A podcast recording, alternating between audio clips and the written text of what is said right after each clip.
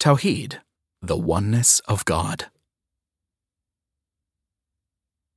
Prophet Abraham, Moses, Jesus, Muhammad, and all the previous prophets of God, peace be upon them, preached, taught, and stressed the teachings of Tawheed, defined as the oneness of God.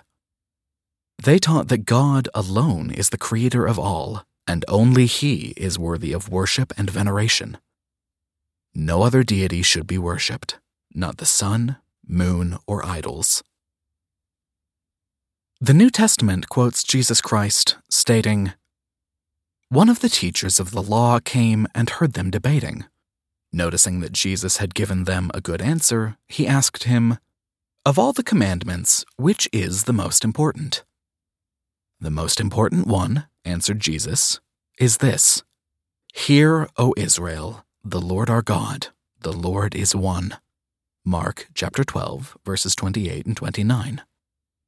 Never did Prophet Jesus, peace be upon him, nor any other prophet, preach that God is part of a trinity. The Holy Quran teaches us Say, He is Allah, the One, God the Eternal, needing none.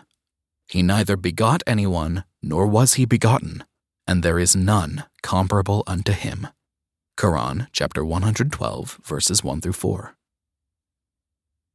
Islam stresses the oneness of God. However, Christians insist on upholding the concept of the Trinity, believing they are worshiping one God while in actuality they are worshiping three gods. They ascribe partners to God, which they have no right to do.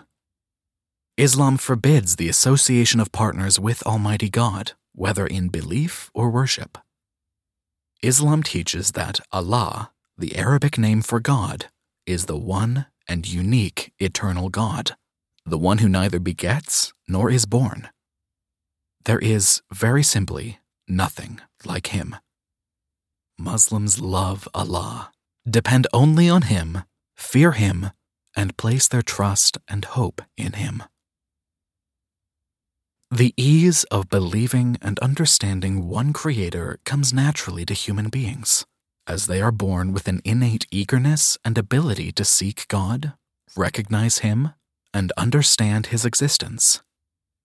On the other hand, the concept of multiple gods, or a deity being worshipped other than our God above, becomes unnatural for humans.